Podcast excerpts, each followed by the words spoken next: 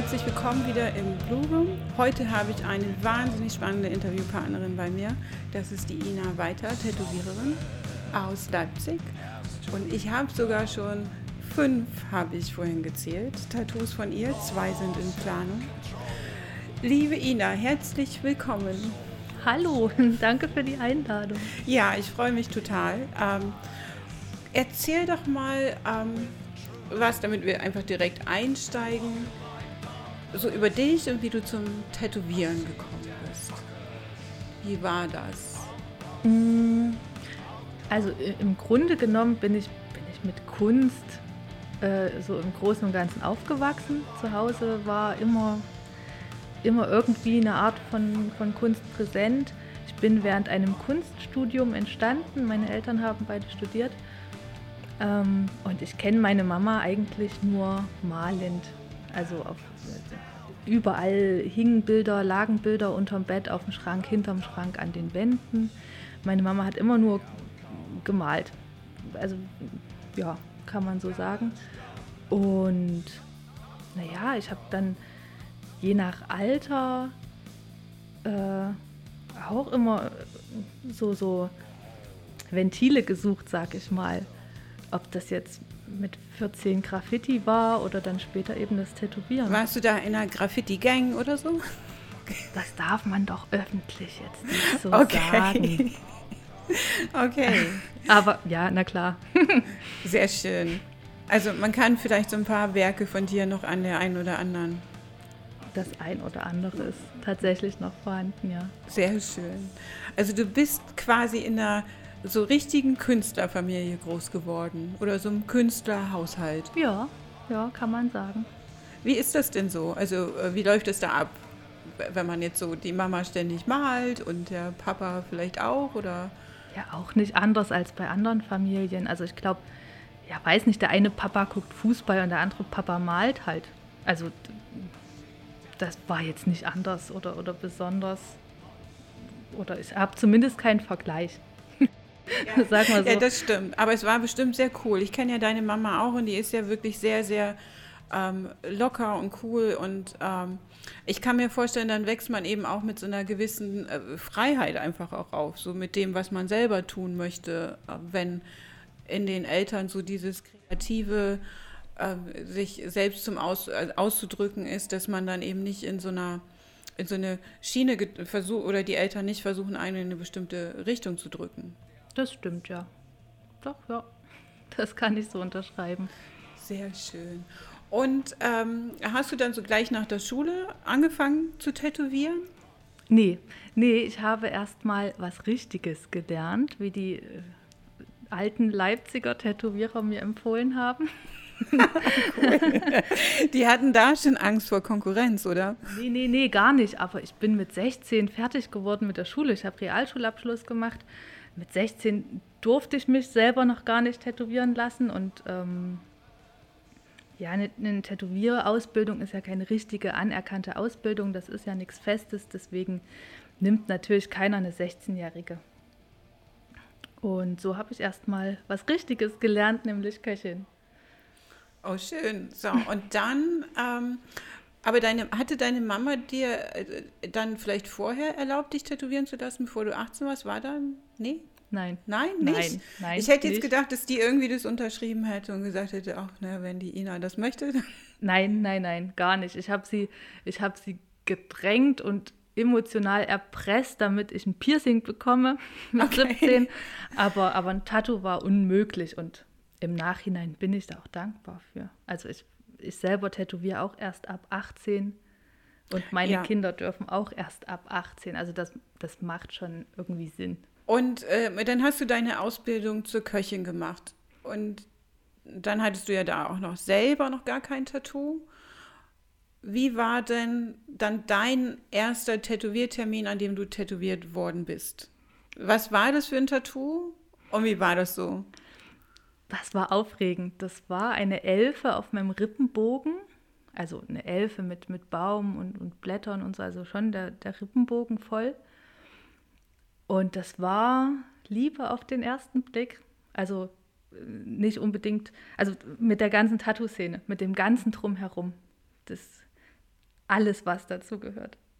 Das ist was so? Also ich, ich bin ja quasi Kundin in der mhm. Tattoo-Szene und aber so unter ich, den Ich war ja damals auch Kundin, aber alleine dieses in ein Tattoo-Studio gehen, der Geruch, äh, das ganze Flair, das war damals auch noch mal ein bisschen was anderes als heute. Ich meine, das ist jetzt, oh, ich war damals 18, jetzt bin ich 33, das ist schon ein paar Jahre her. Das war das war eine andere Welt. Du bist reingekommen und, und ja, es war, war anders als draußen. Alle waren stark tätowiert und es war eine ganz besondere Atmosphäre, kann ich gar nicht so. Ja, so ein bisschen punky, rockig, so, so vom Image her. Nicht mal unbedingt, aber das war anders.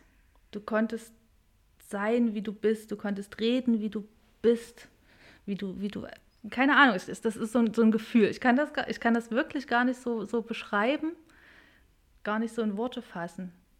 Aber das war, das, du, du warst plötzlich was Besonderes. Ne? Du, du lagst auf der Liege, es war so ein Walk-in-Shop, also es kamen zwischendurch auch Leute rein, die irgendwie gefragt haben nach Preisen oder nach Piercings oder so. Und du lagst da auf dieser Liege und, und warst die harte Sau, die sich da den Rippenbogen irgendwie in stundenlanger Sitzung tätowieren lässt, das war schon cool. Du hast dich besonders gefühlt. Das stimmt. Das kann ich auch bestätigen von meinem ersten Tattoo. Und die, wie du das beschreibst, wie man sich dann so in so einem äh, Studio fühlt, wenn man dann da tätowiert wird. Bei mir war das ein sehr alter Tätowierer. Ähm, in Bergen, ähm, in Norddeutschland war das. Und da habe ich mein allererstes Tattoo bekommen. Und ich weiß, noch bevor der die Nadel angesetzt hat, hat er äh, zu mir gesagt, überlegst dir jetzt genau, ob ich anfangen soll. Er spielte jetzt nicht darauf ab, dass ich das an sich bereue, das Tätowieren, sondern er meinte dann, wenn man einmal angefangen hat, hört man nicht mehr auf. Und das höre ich immer wieder von Leuten, dass äh, die sagen, wenn, wenn du das erste Ding hattest, dann hörst du nicht mehr auf. Ich hatte eine lange Pause, bis wir uns kennengelernt haben. Und äh, aber ich weiß, dass in der Pause ich immer wieder Leute gesehen habe mit so ein paar mehr Tattoos und ich gedacht habe, oh scheiße, ich möchte auch wirklich wieder ähm, loslegen. Kannst du das bestätigen, so von Kunden? Ja. und von ja. dir selbst, wie man sieht, natürlich auch, ja.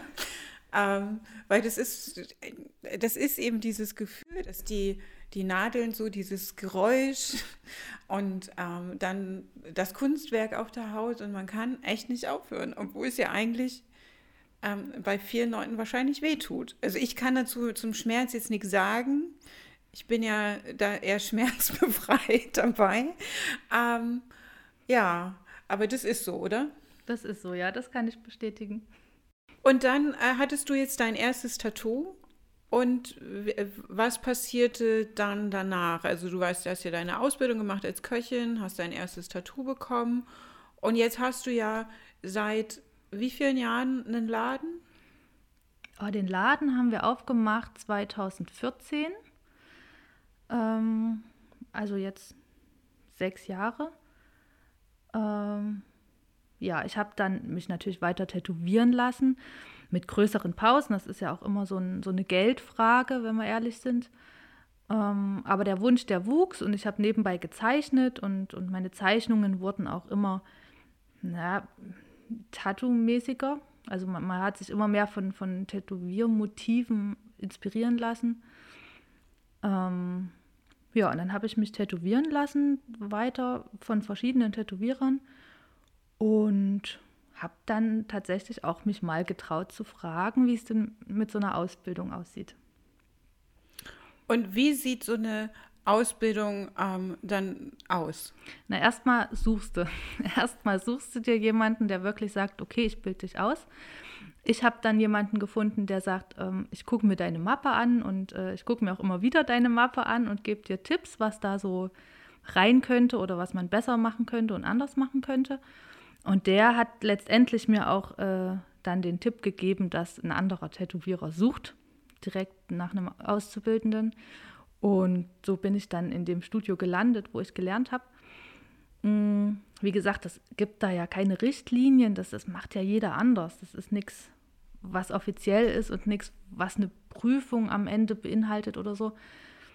Mm, bei mir sah das so aus, dass ich am Anfang da gezeichnet, gezeichnet, gezeichnet habe, geputzt habe, desinfiziert habe, sterilisiert habe, Kunden beraten habe, alles was dazugehört. Ich war einkaufen, habe den Müll rausgebracht. Ne, so. Also das typische Azubi-Ding. Das halt. typische Azubi-Ding, habe aber damals kein Geld dafür bekommen. Also war nebenbei noch Köchin. Ich habe ähm, früh war ich im Tattoo-Studio und abends war ich in der Küche.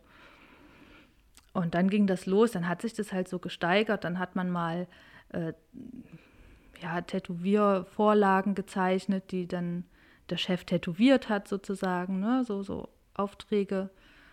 Ähm, und dann hat man Nadeln gelötet und Tätowiermaschinen auseinandergebaut und wieder zusammengebaut und gehofft, dass die dann noch funktionieren. Und man hat sich da so, so reingefuchst und ist da so langsam mitgewachsen.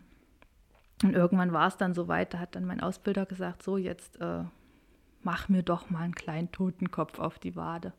Also nicht auf, ich habe das mal gehört, auf äh, jetzt eine Speckschwarte. Oder äh, macht man das auch? Das macht man auch, aber ja, so, so, so ein Schwein ist irgendwie, kommt zwar dem Mensch am nächsten, aber das Schwein ist tot und Okay.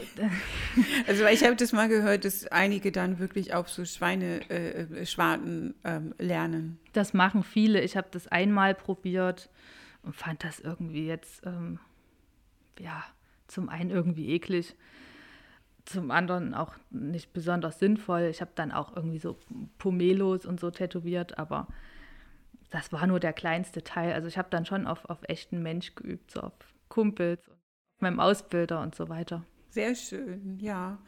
Und dann hast du deine Ausbildung ähm, gemacht, also die Ausbildung oder hast das gelernt mit dem Tätowieren. Wie lange ging das so? Also, wo du dann, wie lang war die Zeit von dem Totenkopf beim Chef bis sozusagen dann so äh, Kundentermine bekommen haben? Also jetzt ne, Kumpels und so, okay, aber die boah, das kann ich gar nicht sagen. Das war auch so ein fließender Übergang. Also ich habe dann, ich habe am Anfang auch noch keinen eigenen Arbeitsplatz gehabt. Ich habe äh, bei meinem Chef immer frühzeitig, bevor der Laden aufmachte oder dann abends, wenn der Laden schon zu war, irgendwie Kumpels tätowiert. Mm, ich glaube, ein halbes Jahr später oder so hatte ich dann endlich meinen eigenen Arbeitsplatz, der so eingerichtet war. Und dann nahm das so Fahrt auf. Also am Anfang wirklich ja, die Kumpels und irgendwann kam dann mal hier und da irgendwie ein kleines Datum oder so ein kleines China-Zeichen oder so, wie das halt damals so war, was ich dann eben auch machen konnte.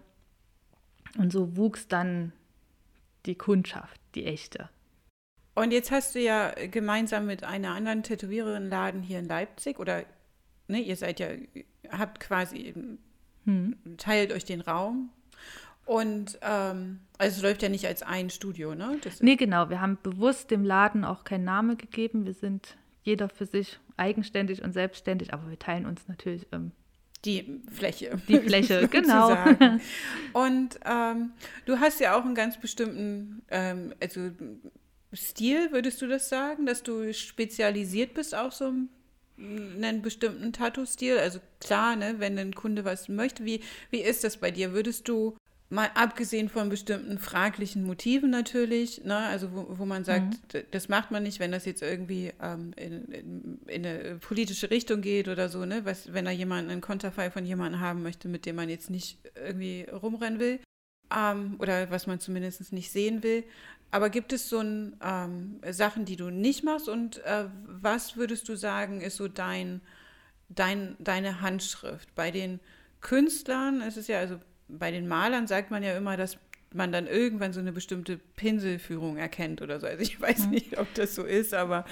Ja, bei Tätowierern ist das auch so. Da hat jeder so seine, oder viele haben eine eigene Handschrift. Ähm, ich habe meine noch nicht gefunden. Ich bin seit Jahren tatsächlich so richtig, also auf der Suche. Ähm, aber ich kann noch nicht sagen, dass ich irgendwie irgendwo in der Stilrichtung angekommen wäre. Zwischendurch war das mal so dieses Dotwork, das war voll mein Ding oder mag ich auch immer noch total. Ähm, aber ich habe dann gemerkt, dass mich das auf Dauer, wenn ich wirklich nur das mache, doch irgendwie langweilt. Ähm, und so, man probiert sich aus, mir, mir gefallen so viele Sachen. Also ich, ich bin auf der ständigen Suche nach meiner Handschrift ähm, und würde mich jetzt so als Allrounder bezeichnen. Also ich mache erstmal vieles, nicht alles. Also es gibt, es gibt auch neben den äh, politischen Tattoos, die man natürlich ablehnt, auch Sachen, die ich ablehne, weil ich sie schlichtweg nicht kann. Also zum Beispiel ein Porträt. Ein Porträt von deiner Mutter, da schicke ich dich zu jemandem, der es wirklich kann. Äh, da habe ich zu viel Respekt vor dir und deiner Mutter. So, also, ne, du weißt, wie ich meine. Oder auch so das Asiatische ist was, was ich, äh, es liebe ich mir anzugucken. Das kann ich aber einfach nicht. Und da gibt es eben Leute, die beschäftigen sich nur damit, die, die, die können das so, so, so blind sozusagen. Ne? Und da, da überlege ich, muss ich mich da jetzt irgendwie hinsetzen und, und mir da für so eine Welle ein abbrechen oder schicke ich dich dann weiter zu jemandem, der das wirklich aus dem FF im Schlaf kann? Das finde ich aber großartig, dass man, ne, oder dass du dann auch sagst, nee, sorry, das ist jetzt einfach, auch wenn du wenn ich dich gerne tätowieren würde, aber das ist eben nicht das, was mir besonders liegt. Also ich könnte jetzt ja auch kein, äh, das Mädchen mit dem Perlohrring von Wer mehr, wäre jetzt auch nicht meins, ne? wenn das jemand mhm. haben möchte. Ähm, und das finde ich gut, dass du äh, dann die Leute auch, also dass das Netzwerk dann auch untereinander ja funktioniert bei den Tätowierern, ne? Also die Erfahrung zeigt auch, dass die Leute sich dann ihren Asia-Sleeve woanders abholen und dann mit dem anderen Arm zu mir zurückkommen. Also das, das, zahlt sich tatsächlich ja. auch aus. Das, ja. Das, ähm, jedes Tattoo, was du machst, läuft ja rum und macht eben Werbung für dich. Ähm, und dann möchte ich lieber gute Werbung haben als, als so einen halbgewalkten Scheiß da. Ja, aber das, was wie du das gerade sagst, das ist natürlich echt wahr. Ne? Das ist wirklich geil, weil du machst ein äh, Kunstwerk auf die Haut von jemandem und du hast quasi ständige Werbung, natürlich sehr viel im Sommer, äh, weil die Leute das sehen und ich weiß das ja auch, wenn ich in die Stadt gehe oder wenn ich irgendwo hingehe, ich werde ganz oft angesprochen auf meine äh, Tattoos und werde gefragt, oh, wer hat denn das gemacht? Und das sieht ja so toll aus. Also das passiert mir wirklich ständig. Und dann schicke ich die natürlich oder ne, sage, wo ich war und wer es gemacht hat. Äh, das stimmt, ja. Das fällt mir jetzt, also denke ich jetzt gerade drüber nach, weil ich ganz oft gefragt werde, wo meine tollen Tattoos herkommen. Also selbst von Leuten, die, äh, wo man denkt, dass die, äh, also ältere Menschen fragen mich teilweise, ne, wo die sagen, also Sie haben wirklich sehr schöne Tattoos. Die sehen mal richtig gut aus. Also das höre ich ganz oft auch von älteren Menschen. Ja. So. Ähm, was mich interessiert, wenn jetzt jemand zu dir kommt, der oder noch kein Tattoo hat, so sagen wir mal 18 Jahre, und, und wir haben ja drüber gesprochen, es gibt so dieses, fängst an und du hörst nicht mehr auf. Also dieses Gefühl. Äh, merkst du, wenn, wenn jemand zu dir kommt, dass die Person sich vielleicht noch ein bisschen mehr Zeit lassen sollte? Ja, ja, und das, das sage ich dann tatsächlich auch. Also ich versuche das ganz lieb und nicht belehrend zu machen. Ähm, aber ja, das passiert und das, das sage ich auch. Ähm, manchmal ist es ja auch einfach ähm, eine Frage der, der Körperstelle oder, oder des Motivs auch. Also ich würde jetzt eine 18-Jährige tatsächlich nicht am Hals tätowieren oder im Gesicht. Das muss, finde ich, nicht sein für den Anfang. Oder wie waren das in den 80er oder 90ern die Arschgeweihe? so nannte man sie, oder? So nannte man sie. Ähm, an sich finde ich, ist das aber auch immer so ein bisschen zu Unrecht verpönt, weil, weil das ist eine schöne Stelle zum Tätowieren ja, und stimmt. auch das Treibel an sich, ähm, wenn das gut gemacht ist, kann das eine richtig gute Tätowierung sein. Ne? Das, das Problem war, jeder wollte das haben, jeder wollte das zum kleinen Preis und jeder wollte, dass das oben aus der Hose rausguckt. Und so ist das entstanden, dass da echt so viel zu kleine Dinger, die viel zu hoch sitzen, entstanden sind, weil muss ja günstig sein und muss ja oben rausgucken. Aber ein gut gemachtes Arschgeweih ähm, finde ich gar nicht so schlimm oder verwerflich. Also Nee, das stimmt, aber man hatte dann so dieses, äh, das Gefühl, dass das alles so, dass das so ein Standardmuster war. Also wenn man es dann manchmal gesehen hat. Ne? Es waren so viele, die dann auch noch, also was ja bei euch im, ähm, oder bei dir im Laden nicht so ist, ist, dass man, ich, ich kenne das noch von meinem ersten Tattoo, da waren diese großen Tafeln, durch die man so durchgeguckt hat. Und, und da waren die ganzen ähm, Motive drauf. Und dann hat man gesagt, also man möchte jetzt ähm, A35 haben. Und dann wurde das auf dieses Papier gezogen. Also zur mhm. Technik mhm. habe ich dann auch gleich noch Fragen. Und dann hat man das halt draufgekriegt und man konnte dann noch entscheiden, äh, wird der Drache jetzt rot oder gelb oder, ne? Aber das, das war, das gibt es ja bei dir im Laden gar nicht. Das gibt es heutzutage allgemein seltener. Das war früher eine andere Zeit, das hatte auch so seine Berechtigung. Aber da bin ich auch tatsächlich noch nicht lange genug dabei, dass ich irgendwie Flays von der Wand gemacht hätte. Also ich habe, ich, ich mache tatsächlich, seit ich tätowiere, für jeden so sein Unikat. Und finde das auch eigentlich ganz gut so. ja, das finde ich auch toll, weil es hat halt keiner. Also ich habe ja jetzt wieder, also wir haben ja noch zwei Motive, die wir ja hoffentlich ganz, ganz, ganz, ganz, ganz bald machen können. Ähm, da freue ich mich auch drauf, weil wir auch eine neue Stelle nehmen. Also wir gehen mal von den Armen weg und ich bin total gespannt. Ähm, ja, so wie, wie funktioniert das denn? Also ich glaube, wenn jetzt auch jemand zuhört, der noch kein Tattoo hat und sich gar nicht damit auskennt, oder es gibt ja da auch viele ähm, ja, Menschen, die meinen zu wissen, wie es funktioniert und dann irgendwas erzählen, was da rein technisch auf der Haut passiert. Also du machst ja ein Motiv, dann gucke ich mir das an zum Beispiel und sage, ja, so will ich das haben, dann überlegen wir, wo wir es positionieren. Und dann kommt es ja auf so ein Papier. Ne? Also erzähl mhm. mal was über die so wirklich reine Technik beim Tätowieren.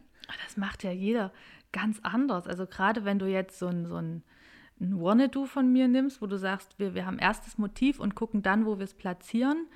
Ähm, dann, dann kommt das oft auch vor, dass ich dir frei Hand noch irgendwie was dazu male oder äh, dass das irgendwie nochmal der Körperstelle anpasse. Ähm, ich mache im Prinzip für jeden so das Motiv für die Stelle, für die Größe, wie es halt passend ist, wie ich das für schön empfinde und natürlich in Absprache mit dir als Kunden.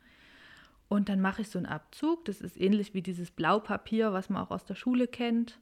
Es wird dann mit so einer Flüssigkeit übertragen und dann habe ich das sozusagen als, ja, als Stempel auf deiner Haut drauf und brauche das nur noch in Anführungszeichen äh, nachtätowieren. Und dann diese ähm, äh, Maschinen, also die Tattoo-Maschine, also die, da wird dann die Farbe mit aufgenommen und dann wird die Farbe in die Haut äh, reingestochen, reinge Die wird reingestochen, ja. Also die Nadel bewegt sich ja hoch und runter und mhm. hinterlässt dann sozusagen die Pigmente in der zweiten Hautschicht. Das ist dann wie tief? Boah.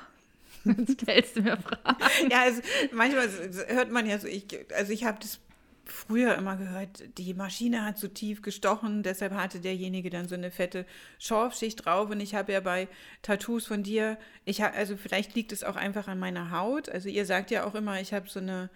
Ähm, du hast eine gute Haut, ja. ja. Ähm, das ist das ist immer ganz körperstellenabhängig und das ist auch tatsächlich ein Gefühl. Also ich kann dir jetzt mit Lineal das gar nicht sagen, wie tief äh, deine Pigmente sitzen. Das ist ein Gefühl. Und ähm, wenn ich zu tief bin, dann komme ich in die dritte Hautschicht, da liegt das Fettgewebe ähm, und dann verläuft es, dann gibt es sogenannte Blowouts. Das sieht man oft, wenn, wenn unter der Tätowierung nochmal wie so ein, so ein Schatten ist. Ähm, ja, dann war ich äh, zu tief oder habe zu viel Farbe an, an, an eine Stelle gebracht, sozusagen, dass es dann wie aus der Zelle rausläuft und verläuft. Das heißt, man braucht wahnsinnig viel Fingerspitzengefühl und also auch ein Verständnis von dem Körper ähm, der Person, die du gerade tätowierst. Ja, ja.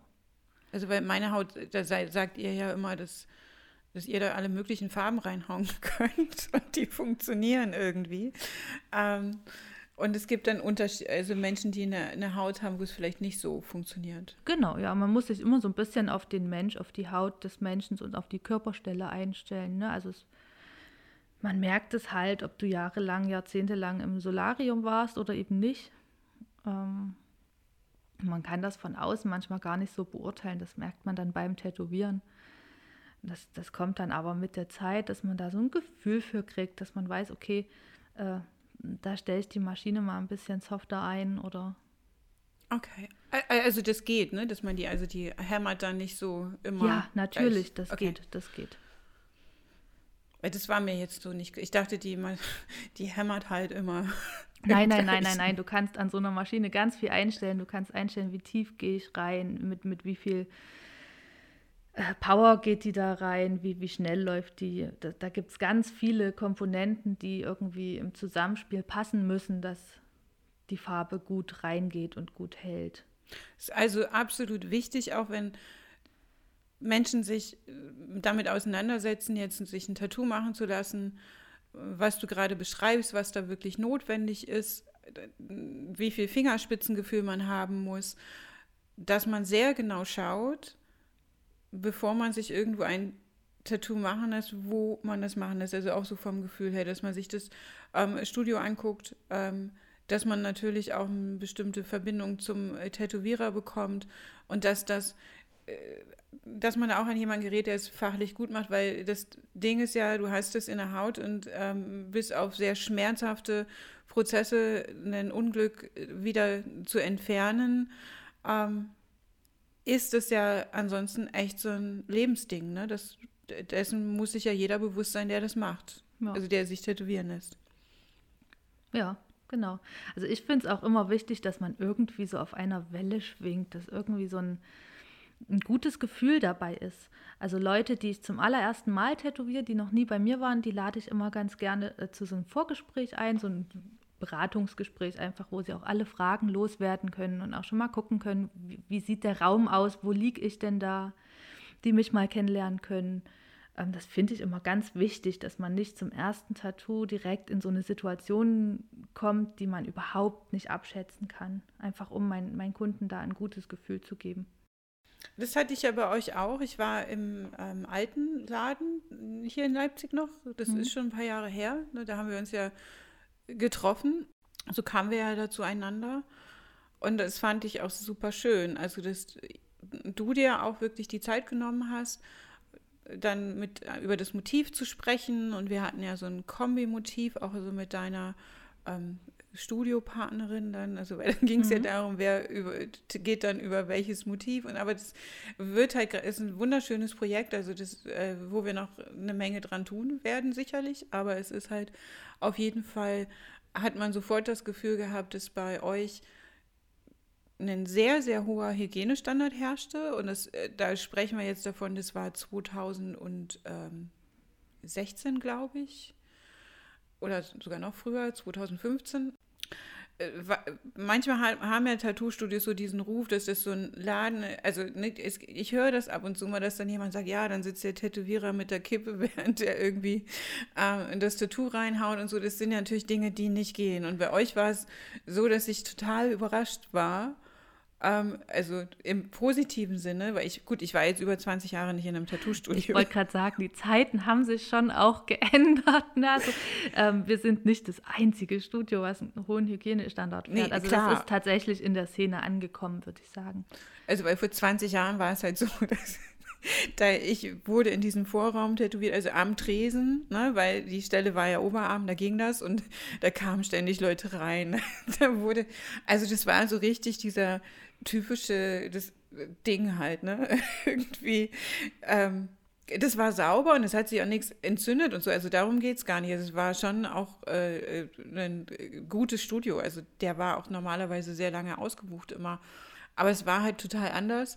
Als ich bei euch reinkam, was man da zum Beispiel nicht muss, und das muss man, glaube ich, heute überall, aber bei euch eben auch schon 2015, dass man sich die Hände desinfiziert, dass man ähm, ne, wirklich desinfiziert quasi in das, den Arbeitsraum kommt.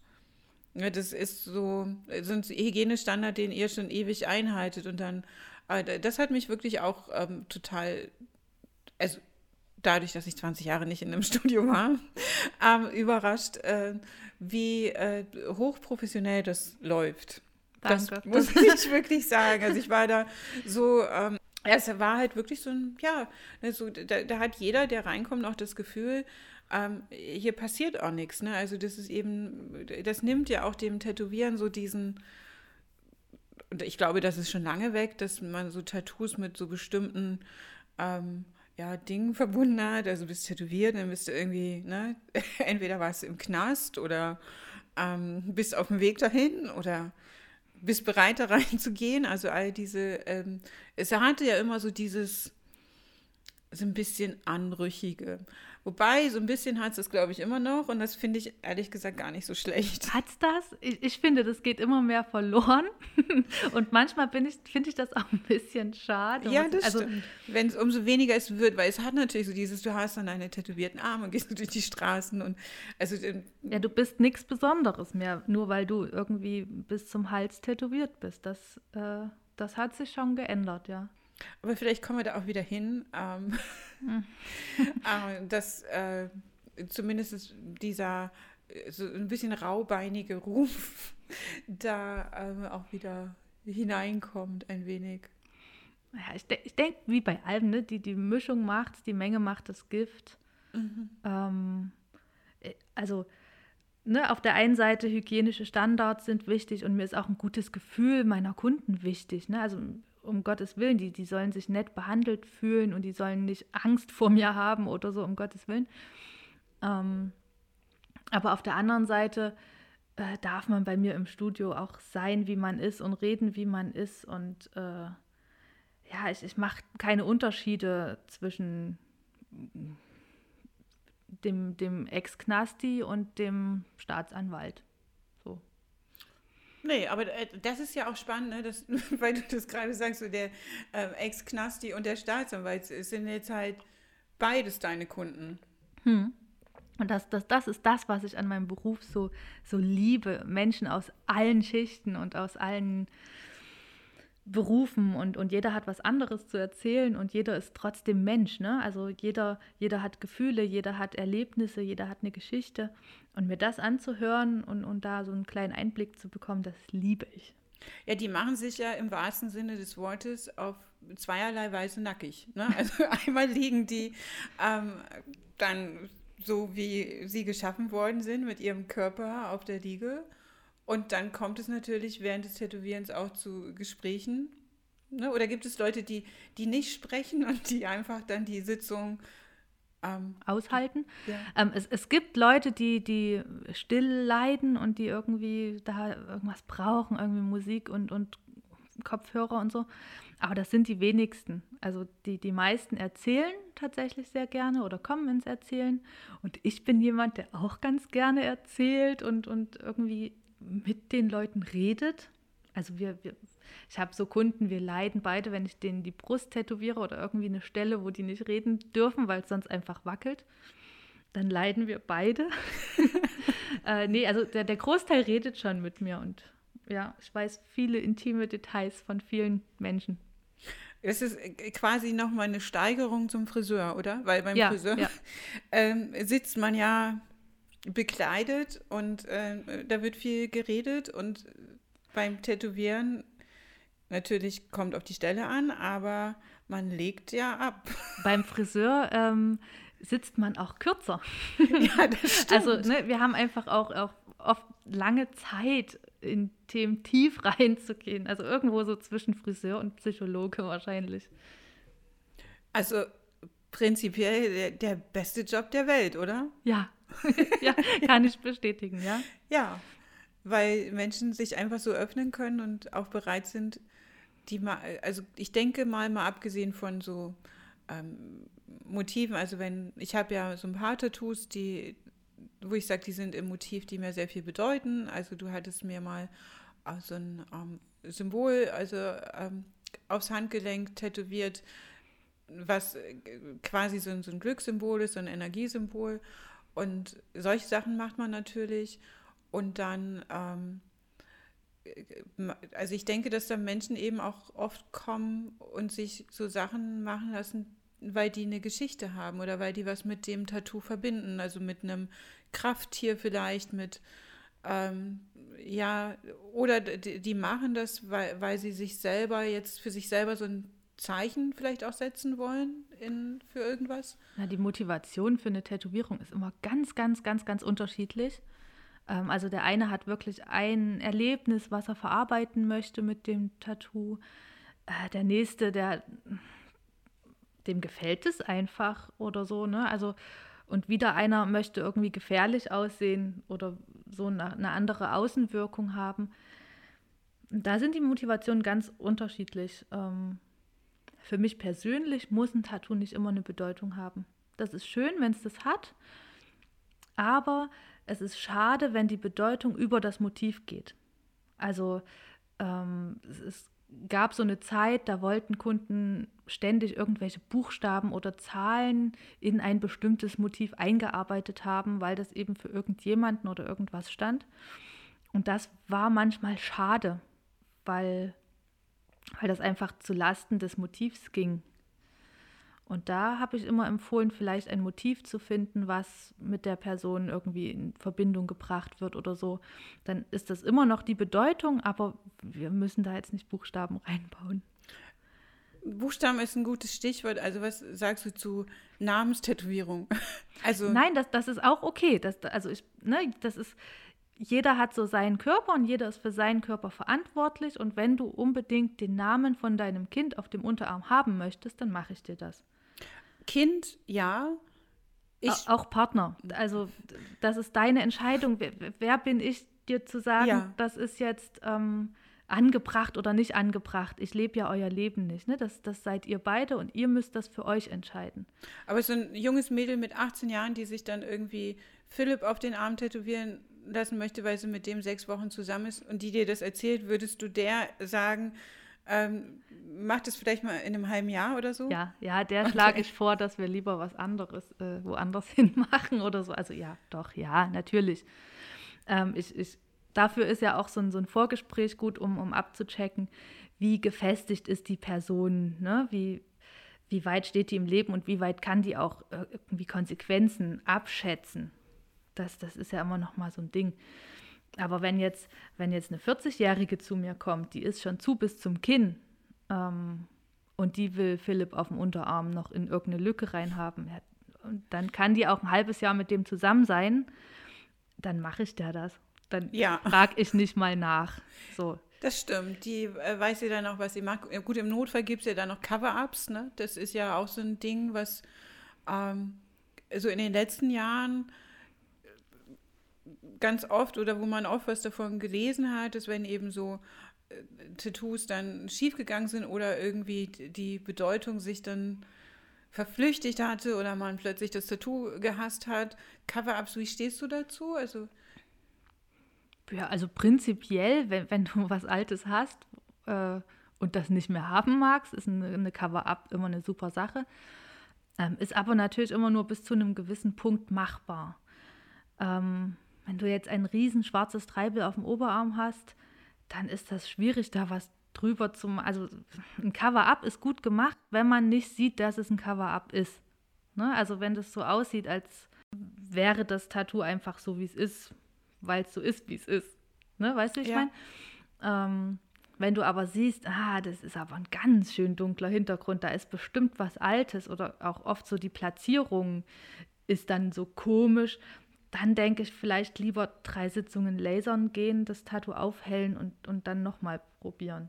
Also ja, das ist immer so eine, so eine ganz individuelle Geschichte. Ja, das sieht dann oftmals auch so aus, als, ich nenne das so, als wenn man so ein Flatschen dann da drauf geknallt bekommen hat. Mhm. Ne, weil so ein ganz großes Problem ist auch, dass Leute oft kommen, die wollen ein Cover-up, die haben was, das ist irgendwie so fünf Markstück groß und wollen was drüber, was aber auch jetzt nicht wesentlich größer ist. Ähm, und das ist, das, dann hast du halt einen schwarzen Kreis da. Das können wir machen, aber wir können dir auch was Geiles machen, aber dann wird das groß, ne? Dann wird das irgendwie das ganze Schulterblatt. Dann kriegst du das aber gut eingearbeitet. Und jetzt aber, ja. ne? also je nachdem, wie, wie offen du da bist, auch was die Größe angeht, die Platzierung angeht, kann man da schon oft was Cooles draus machen. Ja, das denke ich auch, dass manchmal sieht man ja so Unfälle. Ich hatte über meinem ersten Tattoo so ein Ding, das würde ich jetzt gar nicht Tattoo bezeichnen, weil das, ähm, da haben wir dann eine Ergänzung gemacht und das war, ich gebe zu, auch nicht in einem Tattoo-Studio. Das war zu Hause am Küchentisch äh, mit den Buchstaben aus der Bibel des Mutters von dem Typen.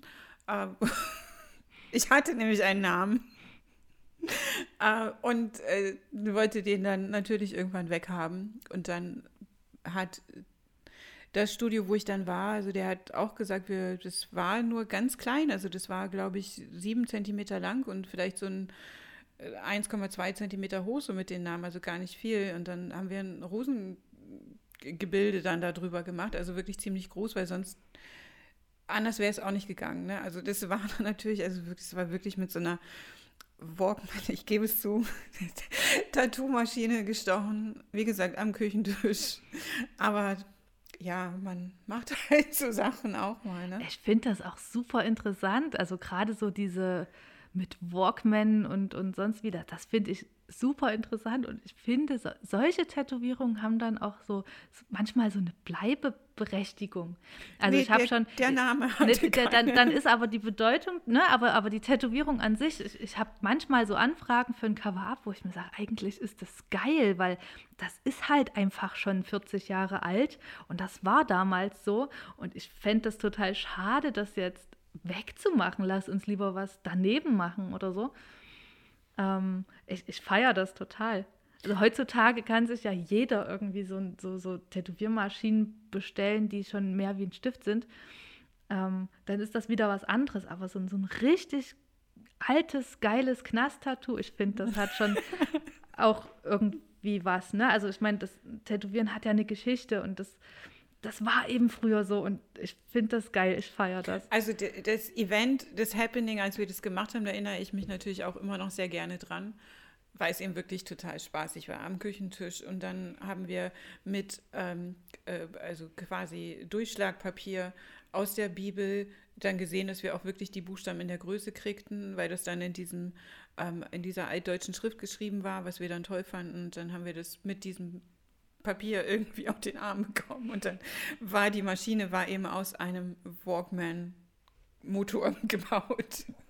Aber ja, wie gesagt, ich wollte dann den Namen nicht mehr haben, aber das Cover-up, wie du schon sagst, musste recht groß werden, ähm, um dass, dass man wirklich nicht irgendwie dann sieht, na, ist da jetzt irgendwie was dahinter oder so. So, jetzt ist es ja so, äh, wir hoffen ja alle ganz inständig in Sachsen, dass ab Montag es wieder losgeht mhm. mit Tätowieren. Ist ja jetzt, man kann es ja im Grunde sagen, bis auf die äh, Entlastung im Sommer ist jetzt und Anfang 2020 letztes Jahr warst du ja quasi oder du, du standst unter einem Berufsverbot mhm. aufgrund ähm, der aktuellen Situation. Aber du warst ja trotzdem nicht untätig, habe ich gesehen. Du hast ganz viel gemacht. Du hast dich also natürlich, wenn man seine Arbeit nicht machen kann, so wie man sie kennt und der Umgang mit den Kunden, all das fiel weg. Aber deine Kreativität hat es ja, oder der hat es ja überhaupt keinen Abbruch getan. Nö. naja, man wird dann halt kreativ, ne? Und ähm, ich bin, ich bin dummerweise auch so, so halb aus so einer Elternzeit, so in diese, diese Zeit jetzt gerutscht. Ähm, oh, und ich hatte ich hat so, so Bock auf Tätowieren wie nie. Ne? Also ich war, ich, ich liebe meine Kinder und ich liebe es, Mama zu sein. Und ich gehe da auch total drin auf. Aber nach so einem Jahr mit so einem Baby ähm, hatte ich so Bock und so, so Pläne und so, so, so einen Drang, irgendwie äh, kreativ zu werden. Na, und dann kam das Berufsverbot und der Drang, kreativ zu sein, war ja aber nicht weg. Und der Drang danach, Geld zu verdienen zum Leben, war äh, ja auch noch da. Deswegen ja. hat man halt geguckt. Ne? Also im, im März äh, 2020 habe ich so eine, so eine Kunstauktion gemacht online. Ne? So eine, da habe ich irgendwie elf Bilder gemalt und hochgeladen und auch verkauft. Gekauft. Ja, ich weiß. Danke nochmal. Ähm, äh, das war schon cool auch zu sehen, wie die Leute einen da so unterstützen und, und hypen und ne, das supporten. Das war schon total toll auch. Ähm, naja, und jetzt im zweiten Lockdown hat man dann auch eben wieder versucht, habe ich mich mal mit Linolschnitt versucht, wie so viele andere auch. Und habe T-Shirts bedruckt und Beutel bedruckt und ja, bin halt anderweitig kreativ geworden. Ansonsten wird man, glaube ich, als Künstler verrückt, oder? Ja. also weil man, weil man natürlich auch so viel, so viele Dinge anstaut. Die Situation macht ja auch was mit einem. Jetzt ist es ja noch so, ähm, die, die, Kindergärten waren geschlossen, die Kinder waren ähm, bei dir, die brauchen ja auch ihren ähm, ihren Output im Kindergarten, also mit den Freunden interagieren. Ähm, das war eine Situation, die da war. Dann natürlich, keiner wusste im März, wann es wieder weitergeht. Also das war ja am Anfang, so, es war ja da noch relativ kurz, oder? Im März war es noch relativ kurz, ja und auch irgendwie anders vom Gefühl her. Es war so ein, so ein gemeinsam, schaffen wir das schon Gefühl. Alle saßen zu Hause, keiner hat so richtig gewusst, wie, wie gefährlich ist jetzt die Situation. Ähm, der zweite Lockdown war härter. Der war, ähm, der hat mich mehr getroffen, mental. Einfach auch, also im Gegensatz zum März war das Wetter beschissen. Du konntest jetzt auch nicht mit den Kindern den ganzen Tag rausgehen. Und es ging los ja für uns Tätowierer schon im November. 2. November, ähm, da war draußen gefühlt noch das ganz normale Leben. Du hast gesehen, die, die Zahlen steigen, ähm, aber irgendwie war noch alles offen. Also so, so Klamottenläden waren noch problemlos offen. Du konntest da problemlos in die Umkleidekabine gehen und äh, da mal kurz deine Maske abnehmen und atmen. Wir durften aber schon nicht mehr atmen. So, das war der, äh, nicht, mehr, nicht mehr atmen, nicht mehr arbeiten. Ja, aber passt ja auch passt, irgendwie. Ja. Ne? ja. ja, so das Gefühl war das. Ne? Also äh, ist jetzt hier zu Hause und soll jetzt die Welt retten, aber draußen dreht die Welt sich einfach weiter. Und äh, man hat dann Termine abgesagt, wo die, wo die Leute gefragt haben, ach echt, also ihr dürft jetzt nicht arbeiten, ach krass, so, die haben das gar nicht mitbekommen. Dieser Lockdown Light, der war ein schwieriger Einstieg für mich. So, und dann wurde so nach und nach dann mal, äh, ja, wurden Dinge verboten. Das war schwierig.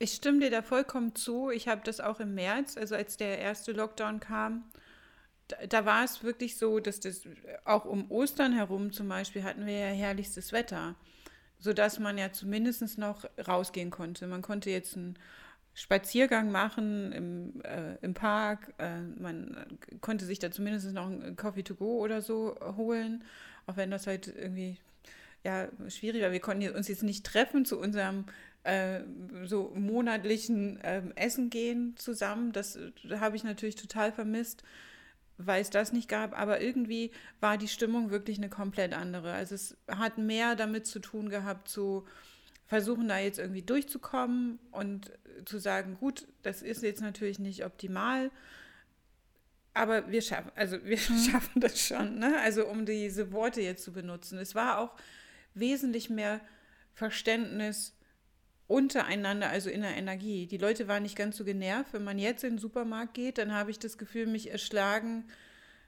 sehr aggressive Energien teilweise. Ja, ja, das war eine ganz andere ein ganz anderes Gefühl.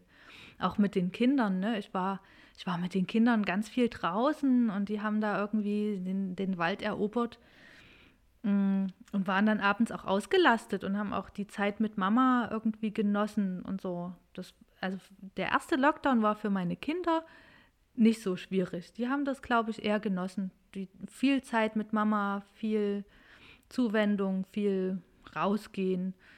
Ähm, und der zweite Lockdown, da war ich nervlich schon ganz schön durch. Ähm, und ja, auch, auch es war kalt draußen, der Winter stand bevor. Das war für uns alle schwieriger.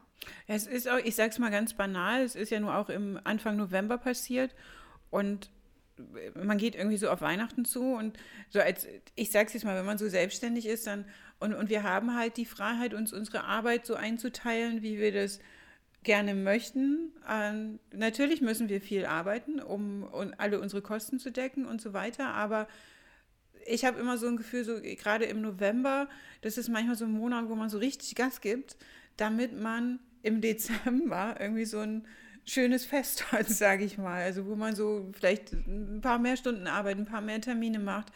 Irgendwie so Dinge, weil man, da, da gibt man nochmal so richtig. Ja, also der, der November, im November war mein Terminplaner voll wie nie. Ich habe, äh, ja, ich, ich habe auch, man hat ja kommen sehen, dass nochmal ein Lockdown kommt oder also ich habe das kommen sehen und äh, ich habe das erwartet. Ich habe das nur nicht so früh erwartet. Und deswegen habe ich mir den November so vollgeknallt eigentlich mit Terminen, ähm, um mal noch so was zurückzulegen für ein, zwei Monate Lockdown. Und am Ende war es dann schon im November da. Das hat mich schon überfahren. Also das so, so früh habe ich nicht damit gerechnet. Ähm, und dass es dann eben nicht nur ein, zwei Monate waren, sondern jetzt mittlerweile vier, das äh, habe ich so nicht kommen sehen. Ich glaube, da hat keiner mit gerechnet, dass es so ist und vor allen Dingen auch so unklar. Also muss man auch mal sagen. Ne? Es ist ja äh, sicherlich nachvollziehbar, dass keiner weiß, was da dahinter steht oder wie, wie das Ganze funktioniert. Und dann ist das irgendwie alles neu und man muss äh, abwägen. Ich bin aber, das muss ich sagen, bei allem Verständnis, ist es mir nicht nachvollziehbar, warum ihr und viele andere auch nicht arbeiten dürft. Also wie ich das vorhin gesagt habe, euer ähm, und wir haben ja einen Termin gehabt, zum Beispiel im, im Sommer 2020, also zwischen den Lockdowns. Da haben wir ja ein äh, Tattoo gemacht. Und wenn man sich das, also wenn ich mir das vorstelle, also ich weiß nicht, wer von uns sich an wem bei dem wirklich, was ihr an, an einem wahnsinnig starken ähm, Hygienekonzept da aufgefahren habt, in dem Moment, was, wir, was da durchgezogen worden ist, mit allem drum und dran. Es ist für mich in der Verhältnismäßigkeit nicht nachvollziehbar, weil ich verstehe, dass bestimmte Dinge getan werden müssen. Aber hier war es ja wirklich so, ihr wisst, wer kommt. Die Leute unterschreiben einen, in der Regel einen Vertrag. Die sind also nachweisbar. Das heißt, wenn irgendwas ist, wenn irgendwo eine Kontaktverfolgung stattfinden kann, dann von Kunden, die bei euch waren. Hm, das ist richtig, ja. Und ich habe mich da auch sehr drüber geärgert und, glaube ich, viele Stunden drüber aufgeregt. Letztendlich die Politiker, die haben, die haben, die müssen das große Ganze sehen. Die hatten uns, glaube ich, uns kleine Tätowierer gar nicht auf dem Schirm. Wir haben keine Lobby. Ähm, das ist ein Problem. ja. ähm, und, und die hatten, die hatten einfach andere Dinge im Kopf.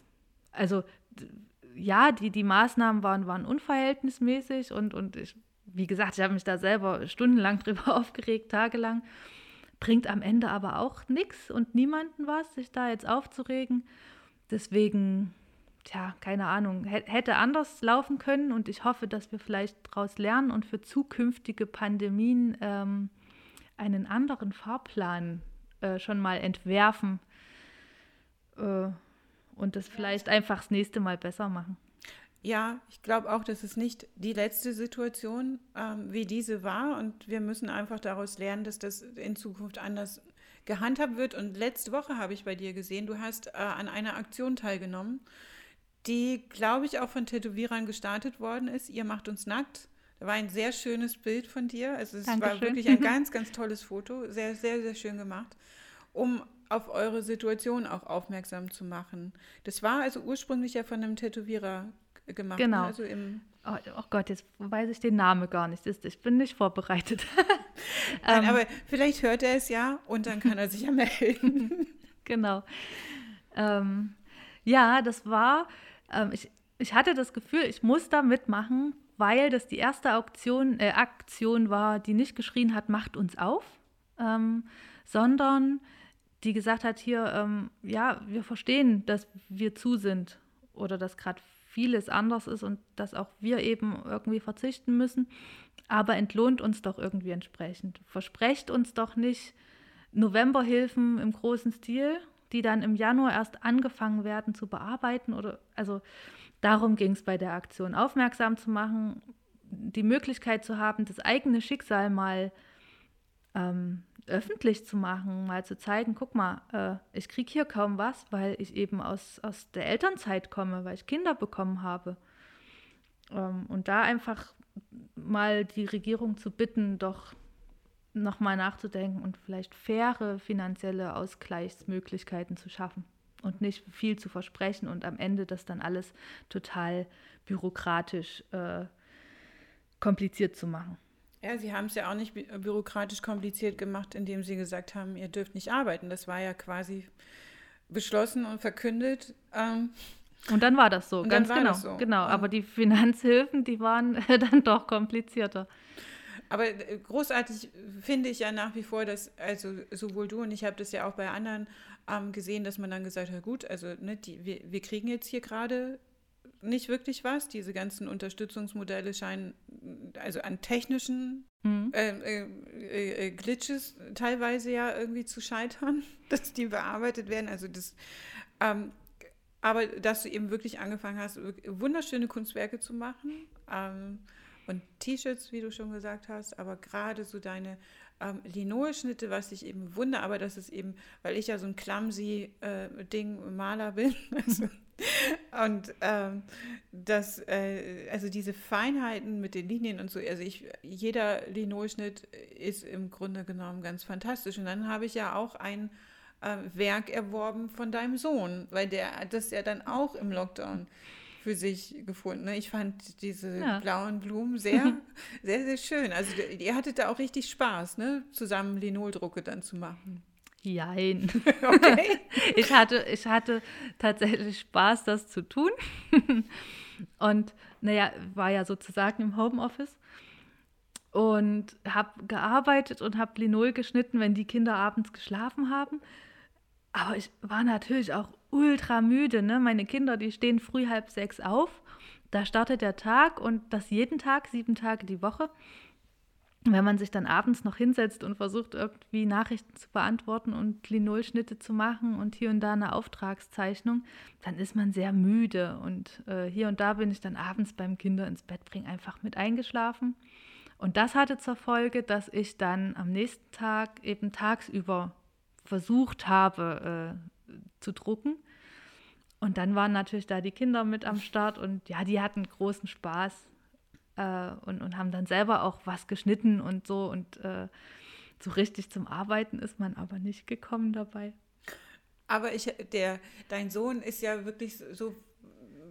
Es gibt ja noch ein Werk, was ich unbedingt kaufen möchte ja. von ihm, ja. wo er aber noch keine Freigabe erteilt hat. Also ich bin jetzt schon sehr dankbar, dass er mir den Linoldruck verkauft hat. Er war auch sehr dankbar, dass das jemand kauft.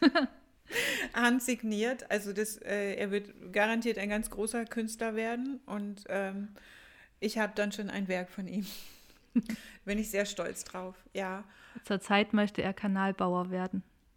Okay. Ich will dich nicht desillusionieren, aber ähm, das könnte sich noch ein paar ja, Mal ändern. Ja, guck mal, wir haben ja alle Umwege gemacht. Ne? Du hast Köchin gelernt, ich habe eine Ausbildung beim Anwalt gemacht und ähm, wir konnten nicht anders, das Gehen war in uns drin, wir kamen wieder zur Kunst. Insofern bin ich sehr, sehr ähm, optimistisch, dass er, auch wenn er eine Kanalbauer-Ausbildung macht, dann zur Kunst zurückfindet, auf jeden Fall. Okay, können wir so stehen lassen. Ja, genau, ja. lass uns das so ja. stehen lassen. Ja, ähm, also wie gesagt, jetzt hoffen wir ja mal, dass das nächste Woche wirklich losgeht mit Termin ihr dann ähm, wieder weitermachen könnt. Aber man wird trotzdem äh, weiterhin dann Drucke, Bilder und so weiter auch von dir bekommen. Ne? Ja, unbedingt, na klar. Das ist ja jetzt so fast so ein, so ein zweiter Zweig. Also du hast es ja schon immer mal gemacht, weil du ja immer auch nebenbei malst und mhm. ähm, ja, das ist in den letzten Jahren tatsächlich leider so ein bisschen kurz gekommen. Ähm, früher habe ich mich Freitagabend hingesetzt und habe echt noch gemalt und, und war dann total drin und, und habe gemalt und gemalt und dann wurde es draußen hell und ich habe gedacht, ups, ähm, das ist natürlich nicht mehr, wenn du Kinder hast. Ne? Dann bringst du die ins Bett und dann hast du ganz andere Zeiten, an die du dich hältst. Aber je älter die werden, umso mehr habe ich, glaube ich, auch wieder Raum für, für eigene Kunst. Neben dem Tätowieren und den, den Terminzeichnungen, die man ja auch abends macht, wenn die Kinder im Bett sind. Ähm, ja, da erhoffe ich mir doch tatsächlich äh, Stück für Stück wieder mehr, mehr Freiräume, mehr Zeit auch für sowas, für, für eigene kreative Ideen. Und es ist hm, vielleicht auch gar nicht verkehrt, auch auf die ähm, Bereiche zu setzen, auch ähm, online zu gehen damit. Also du machst ja da auch, bist da sehr ähm, äh, kontinuierlich und bist auch so äh, mein, ähm, äh, sage ich mal, Ratgeber, wenn es um Instagram geht. Wie macht man eine Umfrage oder wie ähm, ne, mit, mit Instagram Stories? Also du hältst ja deine ähm, Follower ja sehr kontinuierlich immer auf dem Laufenden, also auch mit deinem Tag und habe ich auch tatsächlich durch den Lockdown gelernt, beziehungsweise durch den Lockdown erst mich getraut. Ich, ich, oh, ich, ich hasse das eigentlich, Dinge hochzuladen. So, ich, also, ne? So. Man fühlt sich dann auch immer irgendwie also fast schon nackig oder man fühlt sich blöd, weil man also so selbstdarstellerisch ja, oder ja, so genau. oder auch auch man man man denkt so, guck mal, jetzt lade ich hier was hoch und und andere bilden sich dann eine Meinung und schreiben die da auch drunter oder also das ist noch so ein, so ein komisches Feld für mich, was ich jetzt erst im Lockdown gelernt habe, für mich zu nutzen.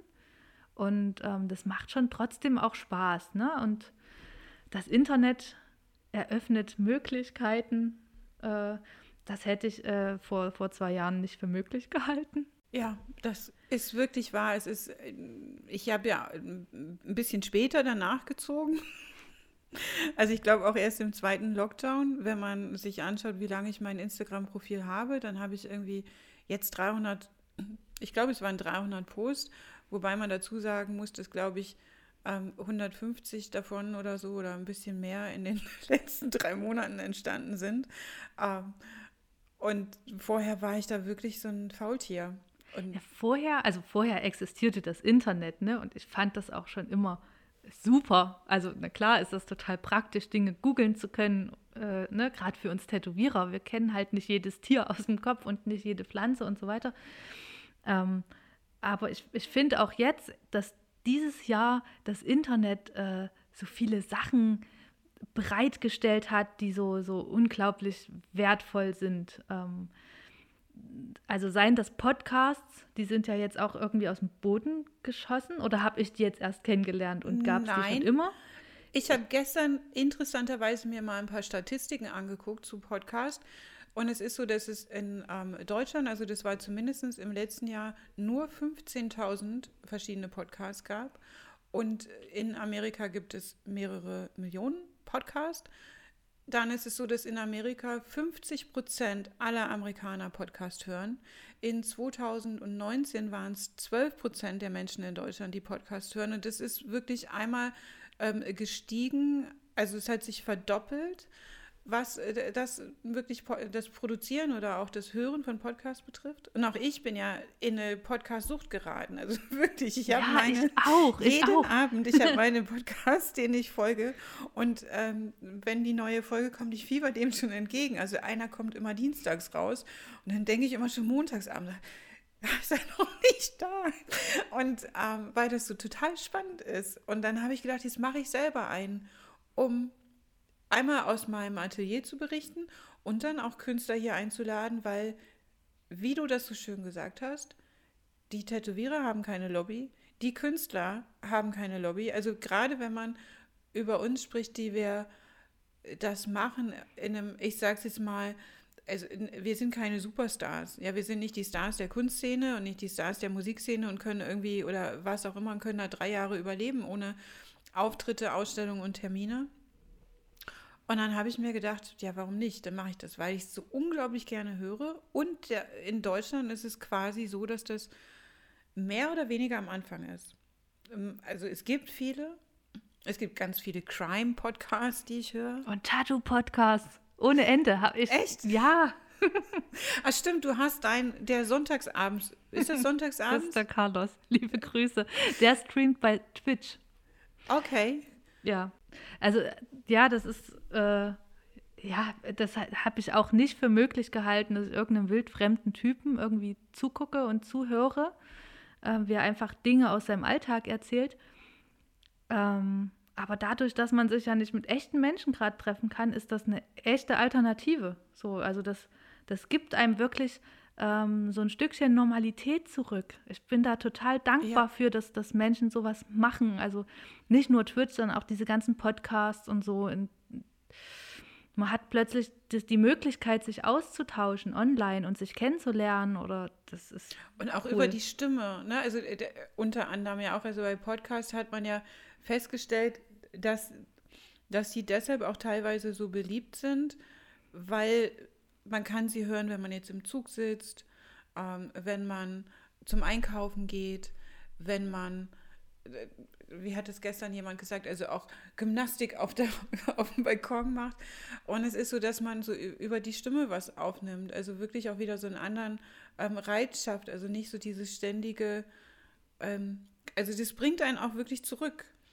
Ja, das ist irgendwie runter. auch mehr als, mehr als Instagram, mehr als Bildchen gucken. So. Das ja. Ist, äh, ja. Es hat ganz oft viel Inhalt, weil natürlich äh, viele Podcasts auch quasi spezialisiert sind, also ne, Tattoo-Podcast, Crime-Podcast, Love-Podcast, Meditations-Podcast. Also man kann sich das wirklich aussuchen, ähm, welchen Themen man sich da anschließt. Also ich folge so ein paar Crime-Podcasts, aber das sind dann immer so Real Crime. Ich weiß jetzt nicht, ob diese zum Einschlafen so ganz gut sind, aber ähm, ich finde das hochspannend. Oder ähm, eben auch wirklich Geschichten.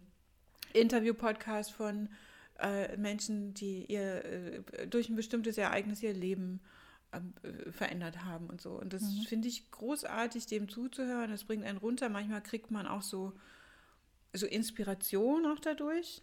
Ja, ich vergleiche das, ich vergleiche das immer so, so damit, dass du so in eine Kneipe gehst, in eine Bar und du, du lernst zufällig jemanden irgendwie am Nachbartisch kennen, ne? Und, und kommst dann in so ein tolles Gespräch, was du gar nicht geplant hast. Du wolltest nur dein Feierabendbier trinken und dann hast du da aber jemanden kennengelernt und gehst da irgendwie mit einem guten Gefühl raus, weil du ein tolles Gespräch hast. Und äh, ja, so, so fühlt sich das für mich an.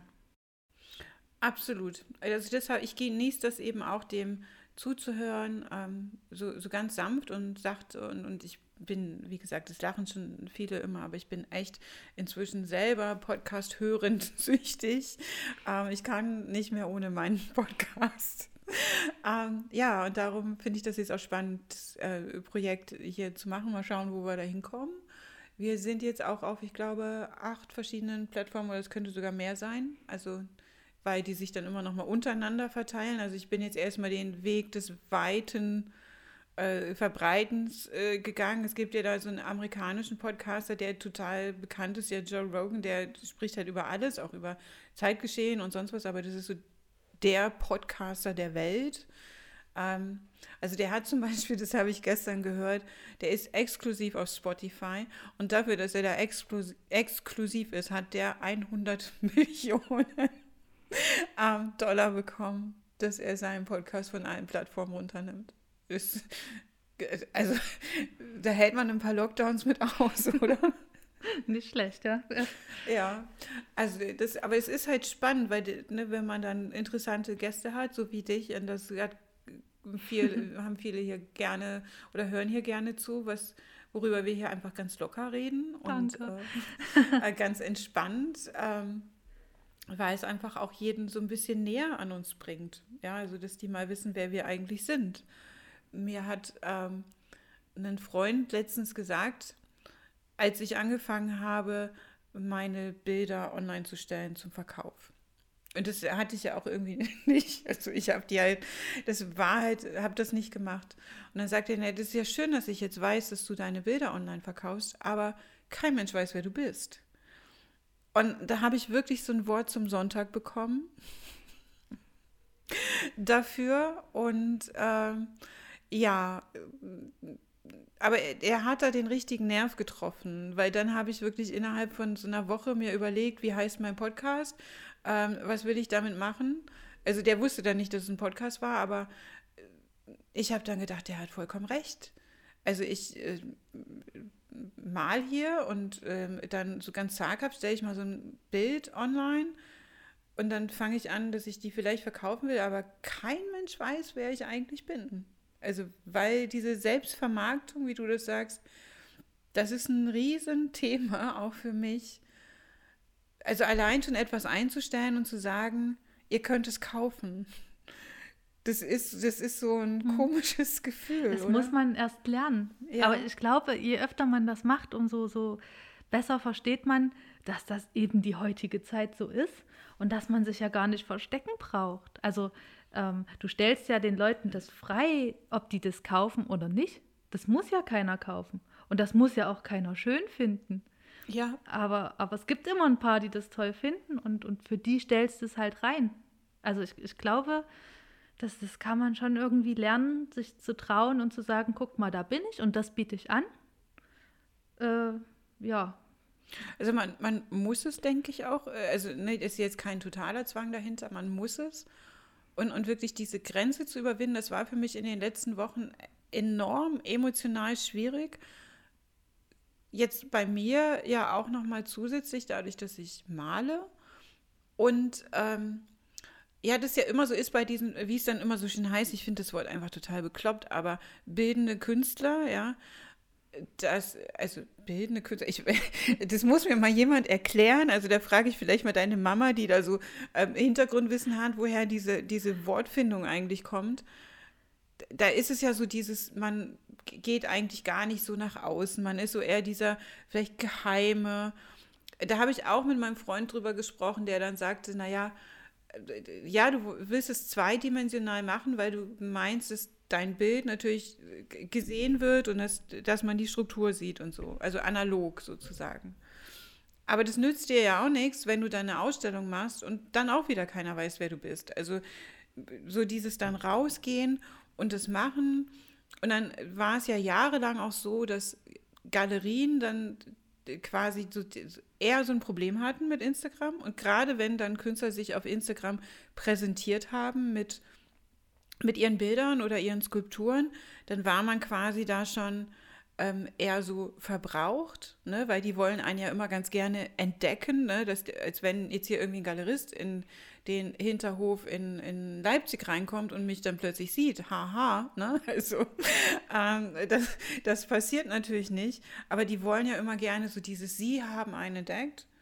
Und jetzt gibt man natürlich mit dem Internet so allen die Möglichkeit, dich zu sehen. Also jeder kann dein Profil finden, wenn er es will, kann dich sehen und kann dich entdecken und ähm, vielleicht auch ein Galerist. Und die haben sich ja auch in 2020 extrem umgestellt. Also man sieht die ja wirklich posten wie nichts Gutes inzwischen. Hm. Na, und du hast ja aber äh, die Möglichkeit und du hast es ja in der Hand, wie viel du von dir preisgibst. Ähm, zeigst du deine Kunst oder zeigst du auch dich, wie, du bist hinter deiner Kunst? Und wie viel Privates steckst du da rein? Das bleibt ja so ganz dir überlassen. Ne, also ich gucke zum Beispiel auch, dass ich meine Kinder da raushalte, weil ich auch der Meinung bin, dass das meine Kunden überhaupt nicht interessiert. Ne? Also die, die folgen mir ja hoffentlich äh, wegen meiner Tätowierung und wegen meiner Kunst und nicht wegen, wegen mir oder meinen Kindern oder meinem Alltag. Ähm, und trotzdem poste ich natürlich auch mal meine Katze.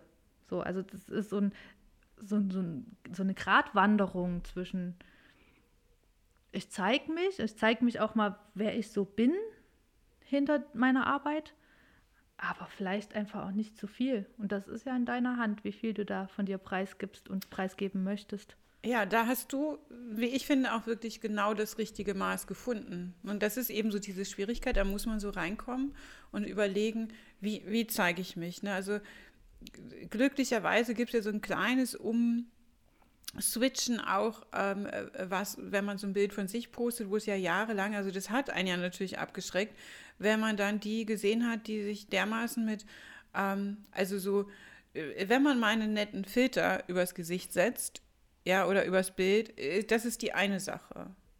Aber wenn man dann, ich habe das letztens gesehen in so einer App, man kann jetzt Morphing machen. Das heißt, du nimmst ein Bild von dir und dann lässt du das morphen, sodass dann dein Gesicht quasi so gemorpht wird, dass du, also quasi als wärst du Kim Kardashian.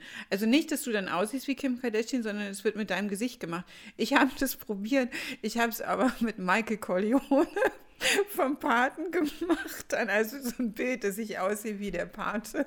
Ich fand das irgendwie ganz lustig, aber es gibt natürlich Mädels, die das machen. Das ist ein Riesenproblem, oder? Die das einige, gerade Mädels dann vielleicht Angst haben, ähm, sich so zu zeigen, wie sie sind, weil sie dann diese total getunten ähm, Bilder sehen. Hm. Ja, Ja, dem kann man ja entgegenwirken, indem man auch mal normale Bilder von sich postet. Ja. Wie man so aussieht und vielleicht nicht irgendwie normschön ist oder so. Aber letztendlich bleibt das jedem so selbst überlassen, ähm, wie er sich da so postet. Oder? Also. Ja. Aber es macht natürlich vielleicht dem einen oder anderen Angst. Also wenn, es war ja diese Zeit, wo es diese perfekten, äh, gefilterten, also auch, ne, die also mhm. ne, das war dann ein total vielleicht auch aufgeräumtes Atelier mit einem Weißfilter, wo dann irgendwie, wenn jemand sich mit High Heels vor die Leinwand stellt, bitte, ja, mach das. Wenn du das brauchst, ist das vollkommen okay. Und aber für mich ist das dann immer so, wenn ich dann ein großes Bild male und ich würde mit High Heels vor dieser Leinwand stehen, also ich sehe in zwei Minuten im Atelier malen aus, ähm, also ich, ja, es ist Farbe überall. Und ähm, ich bewundere natürlich jeden, der äh, so aus dem Atelier rauskommt, wie er reingeht. Aber ich finde es sehr schwierig, dass dann einige vielleicht echt Angst kriegen vor sowas. Ne? Also vor so gestellten Situationen. Kann sein, ja. Man, also keine Ahnung, man bewegt sich ja auch immer so in seiner Bubble, ne? Ja. Deswegen, also so, so ge, gemorfte Bilder äh, kommen kommt bei mir tatsächlich gar nicht an. Und, und wenn es jetzt irgendwie eine Tätow einen Tätowierer gäbe oder eine Tätowiererin, die jetzt permanent irgendwie so Bilder von sich postet und, und dann irgendwie da aussieht wie Kim Kardashian oder so, ich glaube, der würde ich entfolgen, weil mich das einfach auch langweilt. Ne? Und so, so habe ich dann meine Bubble von möglichst normalen Menschen äh, oder auch Leuten, wo, wo mir der Mensch dahinter ziemlich egal ist, weil ich den folge wegen ihrer Kunst oder so, habe ich da so meine Bubble. Und deswegen traue ich mich jetzt mittlerweile seit dem Lockdown auch mal mein Gesicht zu zeigen. Ähm, ich bin ja immer noch ein bisschen vorsichtig mit dem Moment. Also so, ne, also ich, ich lerne das langsam auch. Ähm, aber ich, ich habe das natürlich gesehen, du hast dann Bilder ähm, von dir gemacht, gerade natürlich das letzte Bild, ähm, ihr macht uns nackt. Ne, da, ähm, das ist ein wunderschönes ähm, ähm, Foto von dir. Also ich fand das wirklich, wirklich großartig. Danke, es hat auch einen ganz tollen äh, Fotograf, Dominik Schulz. okay, ja, also der hat wirklich offensichtlich genau das richtige Händchen gehabt und hat es super, super schön gemacht. Also das war ein unfassbar schönes Foto, aber das ist natürlich so, sich dann ähm, also quasi nackt zu machen, ja, ähm, und sich ins Netz zu stellen, also das ist mutig. Ja, ich war ja, ich war ja, ähm, also ich war schon nackt, na klar, aber da war ja dieses Schild und dieser Stuhl davor, also man hat ja nichts gesehen. Ähm, und ich habe schon auch, als ich dann mit dem Dominik äh, gesprochen habe, äh, was wir da für ein Foto machen, ich schon gesagt, das soll jetzt weder sexy noch verträumt aussehen, das soll irgendwie äh, stark aussehen und das soll zum Thema passen. Auch da finde ich, gibt es ein Nacktbild und ein Nacktbild. Ja. Ähm, und ich habe dabei aber auch gemerkt, also ich meine, dass das Bild ist jetzt nochmal besonders, weil viele natürlich auch durch diesen Hashtag äh, dazu gefunden haben, aber ich merke, dass die Leute bei Instagram das auch feiern und das auch sehen wollen wer bist du, wie siehst du denn aus, mit wem habe ich denn zu tun, wenn ich jetzt hier mit dir schreibe. Ähm, das siehst du einfach daran, dass äh, die, die Fotos, wo ich irgendwie drauf bin, egal ob ich da mein T-Shirt präsentiere oder mein Gesicht in die Kamera halte, haben die meisten Likes. Stimmt. Also ja. könnte daran liegen, dass meine Arbeit nicht geil genug ist nein, oder nicht geil nein. genug in Szene gesetzt ist. Kann aber auch einfach daran liegen, dass die Leute das feiern und dass die das wollen, dass die mal, dass, dass die das halt einfach interessiert. Ja, ich denke, jemand möchte einfach auch, also A, ne, wenn, wenn sie jemanden an die eigene Haut lassen, ne, mhm. dann wollen die natürlich wissen, wer das ist. Und ich glaube auch ganz oft, was ja so ein bisschen verkannt wurde, vielleicht auch in den letzten Jahren, dass gerade in der Kunst, also dass natürlich der Künstler, was dann immer heißt, er erklärt sich nicht oder er zeigt sich nicht. Und dann äh, fand ich immer so Sachen ganz witzig, wenn irgendwie eine Vernissage eröffnet wurde, wenn dann drin steht, der Künstler ist anwesend.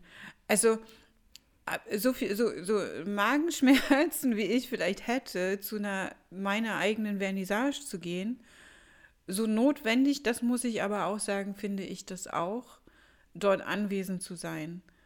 Mhm. Und nicht mich irgendwie zu verstecken und das irgendjemandem zu überlassen, jetzt über die Werke zu sprechen oder irgendwas zu machen. Ich denke, die Menschen, die dann kommen und sich die Sachen angucken, haben auch das Recht, dass die dann in dem Moment Zugang zu mir hätten. Da muss ich natürlich ganz viel überwinden. Ähm, aber in dem Moment, also das fand ich ganz oft, wo ich gedacht habe, warum muss man dann jetzt dazu schreiben, dass der mhm. Künstler anwesend ist? Ja, also gerade Instagram, ne, da ertappe ich mich selber, dass ich irgendwie einen neuen Künstler entdecke und, und den seine Sachen total abfeier und dann mal durchs Profil scrolle, wie sieht denn der aus, der Mensch dahinter, das interessiert mich selber auch. Also ich hatte das vor, vor ein paar Jahren mal, ähm, da, da habe ich auch so einen Tätowierer total abgefeiert und dachte äh, ganz lange, das wäre eine Tätowiererin. Einfach weil der, der Name nicht ganz eindeutig war. Und weil, weil ich anhand seiner Arbeit dachte, das ist weiblich, das ist eine Frau. Das war für mich irgendwie, das habe ich gar nicht hinterfragt. Und als ich ihn dann kennenlernte, äh, war es halt doch ein Mann. ne, war Der jetzt, eine sehr sanfte. War eine Überraschung, ja. War jetzt nicht positiv und nicht negativ, Nein. aber es war eine Überraschung für mich. Und, und, und das hat mir doch gezeigt, dass man sich mal äh, zeigen kann. In, in Maßen vielleicht, ne? Also ja. wenn, wenn, wie gesagt, wenn jedes dritte Bild irgendwie ein Bild ist, wo, wo ich irgendein Gesicht sehe, langweilt mich das auch, aber ähm, ja, ab und zu mal so, so, so ein, zwei Fotos im Profil kann man, kann man sich ruhig mal trauen. Ja, das stimmt. Vielleicht traue ich mich das auch mal. Ja, mach mal. Äh, dass äh, da wirklich so ein bisschen mehr dann auch noch rauskommt. Aber es macht schon, also wenn man sich dann das richtige Maß findet und so, dann macht es schon Spaß, ähm, das äh, zu tun. Vielleicht wird dann auch der Podcast irgendwann mal ein Podcast mit Video, also man kann ja beide Sachen machen. Oh nein, da komme ich nicht. So weit bin ich noch nicht. Ah, das hat noch ewig Zeit, bis wir das machen, glaube ich. Also äh, da müssen wir mal schauen, wie, wie sich das entwickelt dann hier. Aber momentan sieht das ganz gut aus. Also sind schon einige Künstler, die ähm, kommen werden und ähm, die, mit denen ich hier sprechen werde oder wir werden miteinander einfach ein gemütliches Gespräch haben. Und ich denke, dass ganz, ganz viel über dich heute so ähm, rauskam. ja, aber ich fand es super spannend. Ähm, also auch so eine kleine Instagram-Lehrstunde nochmal zu haben. Ja. ähm, mich da was zu trauen und vor allen Dingen, das, wie das ja auch funktioniert. Also es zeigt ja auch, dass deine ähm, sehr ausgewogene Instagram-Strategie zum Beispiel funktioniert. Also du verkaufst ja Drucke und ähm, du hast dich da jetzt nicht von der aktuellen Situation irgendwie unterkriegen lassen, auch ja. wenn es anstrengend natürlich ist und natürlich in keinsten Fall äh, äh finanziell äh, zu vergleichen ist, als würdest du ganz normalen Monat mhm. haben. Aber ich will tatsächlich da auch nochmal Danke sagen. Danke, Leute. Danke für, für alle, die irgendwie so äh, Merchandise gekauft haben. Ich, also wirklich, ich bin da wirklich, wirklich dankbar äh, so für die Unterstützung von meinen Kunden, die wirklich, also die da Eindruck nach dem nächsten kaufen. Dankeschön. Sind erstmal ganz tolle Kunstwerke, ne? aber es ist natürlich wirklich schön zu wissen, dass man Kunden hat, die in so einer Situation ganz unbürokratisch sozusagen, natürlich, die bekommen einen wunderschönen Kunstdruck von dir, aber die ähm, da einfach jetzt auch ähm, helfen und unterstützen und dir zeigen, hey. Ja, auch, auch Gutscheine, ne? Und oder ich habe so ganz viele Nachrichten bekommen von Leuten, die fragen, wie kann man dich denn unterstützen und so. Und das ist äh, total toll. Das gibt mir wirklich richtig viel, auch, auch zu wissen, dass jetzt nach diesem Lockdown, wenn es jetzt weitergehen darf, noch Menschen da sind, die sich tätowieren lassen. Da war eine Sache, weil mir das gerade einfällt, das, das habe ich nämlich auf Instagram gesehen, da hatte sich aber jemand so ein bisschen daneben benommen, ne? weil du Termine verschieben musstest. Ja. ja. Das war so ein Ding, da, da, das musstest du dann auch mal, also das, ich war völlig ähm, entsetzt. Ich, ja, ich, ich war auch so ein bisschen sprachlos. Ich habe tatsächlich auch nichts zurückgeschrieben. Ich habe diese Nachricht geliked, habe gefällt mir gedrückt und habe ihn dann gesperrt. Ähm, ja, das war, das war unmöglich. Also ich war einfach letztendlich nur froh, dass dieser Mensch nicht auf meiner Liege liegt, dass ich mit diesem Menschen nicht irgendwie Kontakt haben muss. Ähm, und ich glaube sogar, also das, das, das war kein, kein Kunde, der war noch nie bei mir. Der fragte irgendwann im Oktober äh, nach Termin. Mm, so Ende Oktober und Anfang November war er dann zu und dann habe ich ihn vertröstet und dann fragte er nochmal, ob man nicht äh, ja einfach heimlich und dann habe ich zurückgeschrieben, dass ich das nicht mache, dass ich das doof finde, weil das hat ja einen Grund, dass zu ist. Ähm, aber dass ich das, äh, das, ja, keine Ahnung, so, so nach dem Motto, schreib, dich, schreib mir deinen Namen auf und ich melde mich, sobald äh, das wieder erlaubt sein wird. Dann habe ich eine Nachricht zurückgekriegt, äh, von wegen, ja, früher hatten die Tätowierer noch Eier und das waren noch echte Kerle und jetzt äh, lässt du dir von so einer Krippe irgendwie äh, das Geschäft kaputt machen. Also so ganz unter der Gürtellinie. Ähm, mehr Kontakt hatte ich aber gar nicht mit dem. Ne? Also ich weiß weder, was der haben wollte, hätte wollen, äh, noch, noch werde, also ich, keine Ahnung, ob das überhaupt zu einem Termin zwischen uns gekommen wäre, auch ohne Lockdown.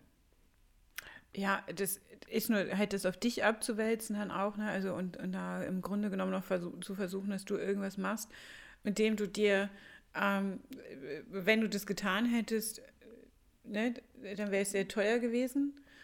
Und äh, wenn es rausgekommen wäre, und ganz ehrlich, man weiß ja auch nicht, was, also so wie der Typ ist, ja, ähm, äh, bei dem kann ich mir sogar vorstellen, dass wenn man sich auf so eine Nummer einlässt, dass der dann derjenige ist, der dich anscheißt, verstehst du? Also. Hm, keine Ahnung, ja. Ich, also ich war, ich war nicht traurig darüber, dass der ja, sein, das sein wahres Gesicht sozusagen schon gezeigt hat und äh, ja, ne, da mehr Zeit für, für nette Menschen, für nette Kunden. Hat das Universum dir das erspart, dass der quasi. Ne, ja, und das, das Universum hat mir durch den tatsächlich auch äh, Reichweite beschert. Ich habe mir durch, dadurch, dass ich das öffentlich gemacht habe, dass ich das gepostet habe, ähm, habe ich mir mit Leuten wieder geschrieben, wo ich Jahre keinen Kontakt hatte oder wo, ja, keine Ahnung, man, ne, man, man ist da so in Kontakt getreten dadurch. Man hat das so als Grund genommen und das das war gut. Also das war schon okay Absolut. vom Universum, mir, mir diesen Typen zu schicken. Ja, und du hast halt damit auch einen wichtigen Punkt halt gemacht, dass eben manchmal Leute das nicht verstehen und dass ihr euch einfach auch die Hände gebunden sind. Ihr könnt jetzt keine Termine machen, also zumindest ähm, bis hoffentlich na, am Montag äh, kann es losgehen, ja. Und ähm, äh, weil ihr euch damit halt, wie es so schön heißt, in Teufels Küche bringen würdet. Wenn, ja, und ja. das ist, es ne, da kann man sagen, ja, man macht es halt einfach und man geht jetzt irgendwie so dagegen an. Ähm, ich glaube, das ist dann immer ganz schön laut gebrüllt, ja, von einigen und hat aber nichts mit der, mit der Realität zu tun, weil man sich damit dann, also die Möglichkeit gab es einfach nicht. Und dann kann man, ne, man kann davon und äh, halten, was man, man kann dem sehr kritisch gegenüberstehen und das auch für sehr unverhältnismäßig halten. Und deshalb ist man trotzdem kein äh, ja, Kuscher, wenn man sich einfach dran hält. Ne? Und, ne, Richtig. Dazu kam ja auch noch, also ne, mal abgesehen davon, dass ich das jetzt, dass ich mich einfach an die Maßnahmen gehalten habe, weil die sind nicht ohne Grund und wer bin ich denn, mich da jetzt über irgendein wie die Politik und die, die Wissenschaft zu stellen. Ähm, ich hatte ja einfach auch meine Kinder zu Hause. Ne? Also der Kindergarten war zu, die waren nicht betreut von früh bis spät. Ähm, Habe ich meine Kinder da. Es wäre einfach kein Weg dahin gegangen, illegal heimlich zu tätowieren. So. Ja, ich meine, die Konsequenzen sind ja auch nicht das, was man möchte. Ne? Richtig. Und man möchte ja, also ne, man möchte ja dann auch nicht zu Hause irgendwie unter hygienisch fragwürdigen Bedingungen äh, tätowieren. Das ist halt auch nicht mein Stil. Ne? Also wenn wieder offen ist, gehen wir ins Studio und dann haben wir da wieder unsere Hygiene, wie wir sie haben wollen und wie wir sie brauchen. Und das ist dann eben doch ein ganz anderes Arbeiten. Ja, also ich meine, ne, wie wir gesagt haben, das war halt so eine Uhr am Küchentisch-Tätowierung. Hat was früher gehabt, ja. Ja, ne? ne? Ist irgendwie, ähm, äh, ja, ganz wild und so, aber es ist natürlich jetzt äh, heute, wie du schon sagst, die Zeiten haben sich geändert, man macht das heute anders und ähm, sicherlich gibt es noch den ein oder anderen Küchentisch, das ein oder andere Küchentisch-Tattoo, ja, sage ich mal. Aber da weiß keiner mehr, wie man das mit Walkman-Motor macht. Nennt man das überhaupt Motor mit Walkman? Ich, ja, ja mit, die haben das so genannt. Das war ja ein Walkman-Motor, also da war das Ding angeschlossen. Ja, du weißt, was ich meine. Ja. Also das, das ist es eben nicht mehr. So, das ist. Nee, die bestellen sich dann eine Tattoo-Maschine auf Amazon und ähm, wahrscheinlich und legen los oder so. Oder auch bei wirklich Suppliern mittlerweile, ja. leider. Ja, und dann sind ja auch die Farben ein Risiko und so weiter. Ich möchte jetzt nicht sagen, was wir für Farbe verwendet haben. Es war ja so Tintenpatrone. Ja.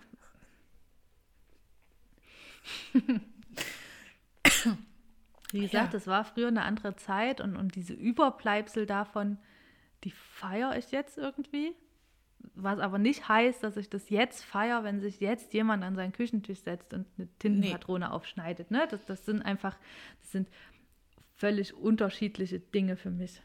Ja, absolut. Das hatte seine Zeit und dann war das irgendwie ähm, in Ordnung und ähm, irgendwie cool und äh, so weiter. Und zum Glück, sage ich auch, ist nichts passiert. Also zum Glück hat sich halt nichts entzündet. Und zum Glück ist es äh, gut verheilt was vielleicht auch wirklich an meiner Haut liegt. Aber wenn so ein Ding, ne, das sagen wir dann jetzt mal dazu, kann ganz klar natürlich auch richtig schief gehen. Und dann ist es nicht schön. Ja, ja, eben, na klar. Na, also dann ist es halt darum, liebe Kinderlein, bitte macht sowas nicht.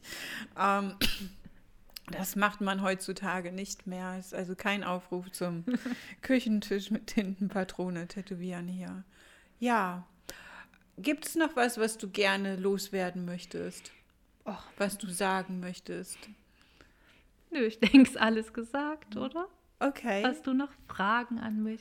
Nee. Also äh, für mich sind die Fragen, die ich hatte und wo ich gedacht habe, dass die vielleicht auch mal ganz spannend sind, beantwortet. Also ich finde, du hast eine unglaublich ähm, schöne Geschichte.